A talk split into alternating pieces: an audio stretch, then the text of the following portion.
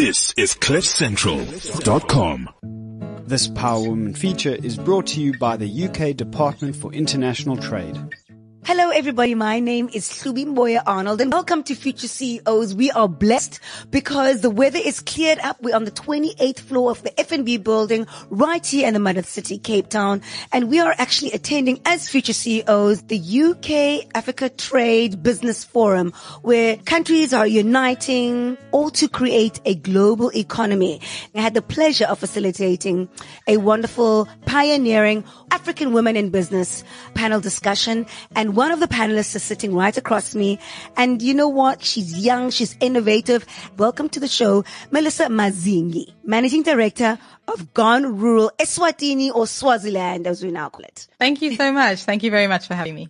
How was the panel discussion? What are your thoughts? It was fantastic. Um, you know, I was among great company when business leaders from all over Africa who are doing such amazing work. And I think that what takes it even to a next level is the fact that it's not just about business. It's never just about the bottom line with women entrepreneurs and especially women from, from Africa. If you look at people like Divine Ndhlukula, it's all about women's empowerment. If you I look love at people, she's Yeah. just fantastic. You know, you look at people like Swaady Martin and it's always about elevating Africa. It's about becoming more than an exporter of raw materials and creating a luxury Africa. If you look at people like Ntsiki with Aslina Wines, it's always about creating something where people thought it couldn't be created and being an inspiration to the next generation. And so it was fantastic. They say that you're either born entrepreneur or not. Wh- What do you think about that? And when the entrepreneurial spirits through Wow. and come to the light, Well, you know, it's funny because, um, where are you from? Swaziland.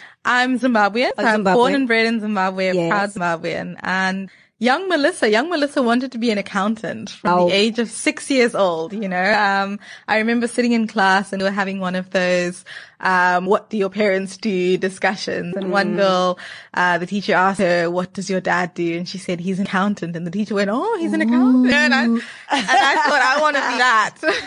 so Yeah. from the age of six, I I wanted to be an accountant, and I went on and I studied accounting, and I worked in in audit for some time, and I think it was around that time when I realized that I I love business and I love the idea of managing money, but I really wanted it to be my own money. And so that was kind of when the shift happened. And I said, I want to go into business and I want to be an entrepreneur and I want to start something for myself.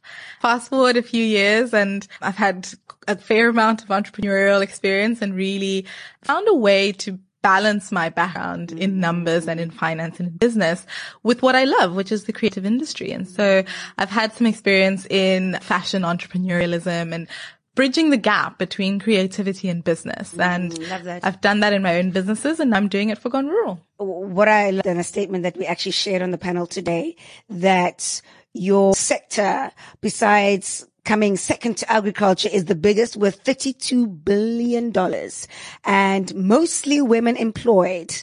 Tell us about that. The artisan sector is a fantastic sector because it's a sector that's made up of entrepreneurs.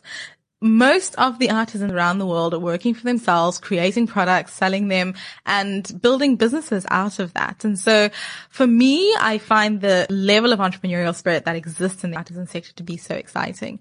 And beyond that, I think it's, it's, it's culture. It's tradition. It's always driven by what crafts do we traditionally make? What crafts are from our history as Africans, as South Americans, as whatever group of people are creating their Af- their, their artisan craft. Um, and so that's exciting to me is that it's so much more than a product. It's it's history.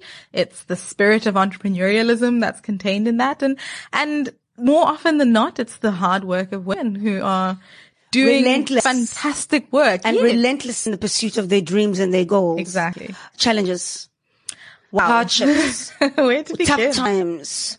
What has it taught you about yourself and your dream and the meaning of it being part and parcel of the entrepreneurial journey? you know what? Failure and difficulty and setbacks are inevitable in life's journey and particularly as an entrepreneur. Especially.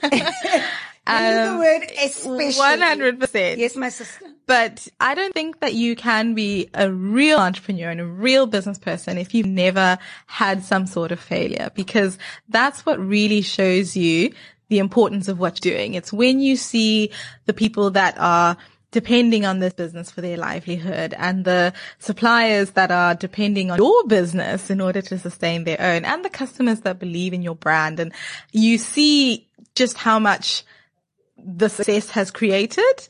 The failures that come along the way just spur you to create more success because, you know, it's never just about your business. It's always about the people and the growth that it drives. So embrace failure. Um, yeah, I love it. what does women's empowerment or upliftment or um, education mean to you? What is it to you? For me, it's about choice. It's the choice of self-determination. It's the choice to be able to decide what you want to be. If you want to be a businesswoman, if you want to be an entrepreneur, if you want to slay it in the boardroom, if you want to be a fantastic mom, if you want to be a teacher, you know, in a professional sense or in your family or at home, it's all about choice and the ability to decide where your life goes and to decide where your life journey takes you. And so that's what I'm most passionate about when it comes to women's empowerment is creating choice for the women that we work with. And teamwork and collaborations, how it played a part in your life with Gone Rural? Collaboration is essential. You can't do it alone. Collaboration is essential. And we are so successful off the back of people who have seen what our business is about and have seen our mission and 100% believe in it and want to get behind us with it and help us to push through it.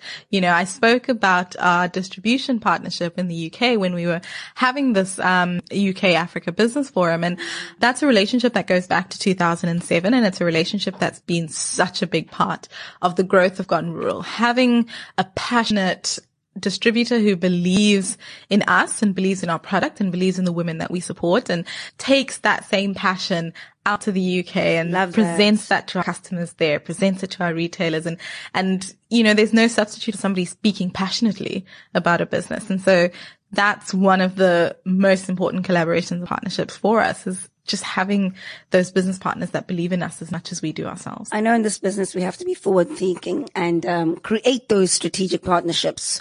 Where do you see yourself in five, ten years time? Where do you see the brand? Where do you see wow. Gone Rural and Mellisa?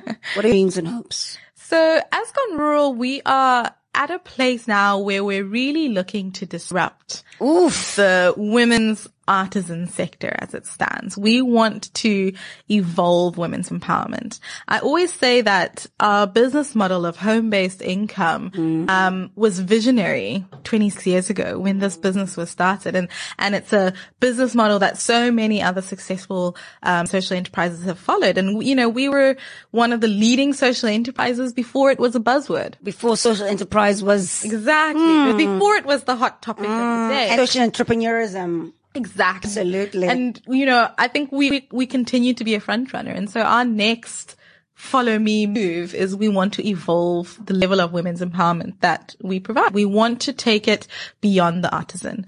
We want to create more and more systems for our women to become teachers and to become designers and to become cultural ambassadors. And we want to create that knowledge, create the support, create the systems for women to take that next step. And so We've already started doing it. You know, we're championing, championing what I'm calling artisan led design. And nice. that's training artisans in design and product development skills for them to produce their own collections. Nice. That they have designed that are inspired by their own lives and draw from their own creativity and over which those artisans have ownership. Beautiful. And that's the beginning of creating that next step for the artisans to become product designers and businesswomen in their own right. And so evolving women's empowerment is what's next. Best advice you've ever received as a woman and as a social entrepreneur? Oh, wow. The best is, is just do it. You know, just, just jump must we really do? You must. No toe first. You've got it. You can't dip your toe in. You, no. you know what? Dip your toe in. Once you've dipped your toe, just throw the whole body in. And when that entrepreneurial spirit is in you, if you, if you don't jump in, you're going to get pushed anyway. So at some point, you're going to find that you just can't stay on the ledge. This woman is smiling ear to ear because people send inevitably we are all entrepreneurs. Oh my goodness. No, you, it, it, just jump in, jump in, you last, know? Last and beautiful question. Yeah. If you had to look at a 21 year old, what would you say about your entrepreneurial journey and what advice would you give to yourself?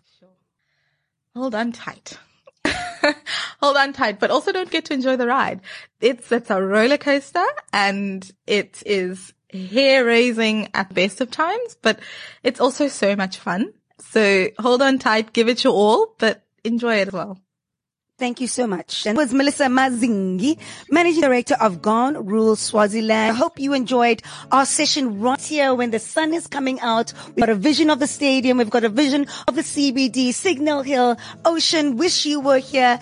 From me, Mboya Arnold. We're at the UK Africa Business Forum Power Woman Session Deluxe. Goodbye. Thank you. This Power Woman feature is brought to you by the UK Department for International Trade.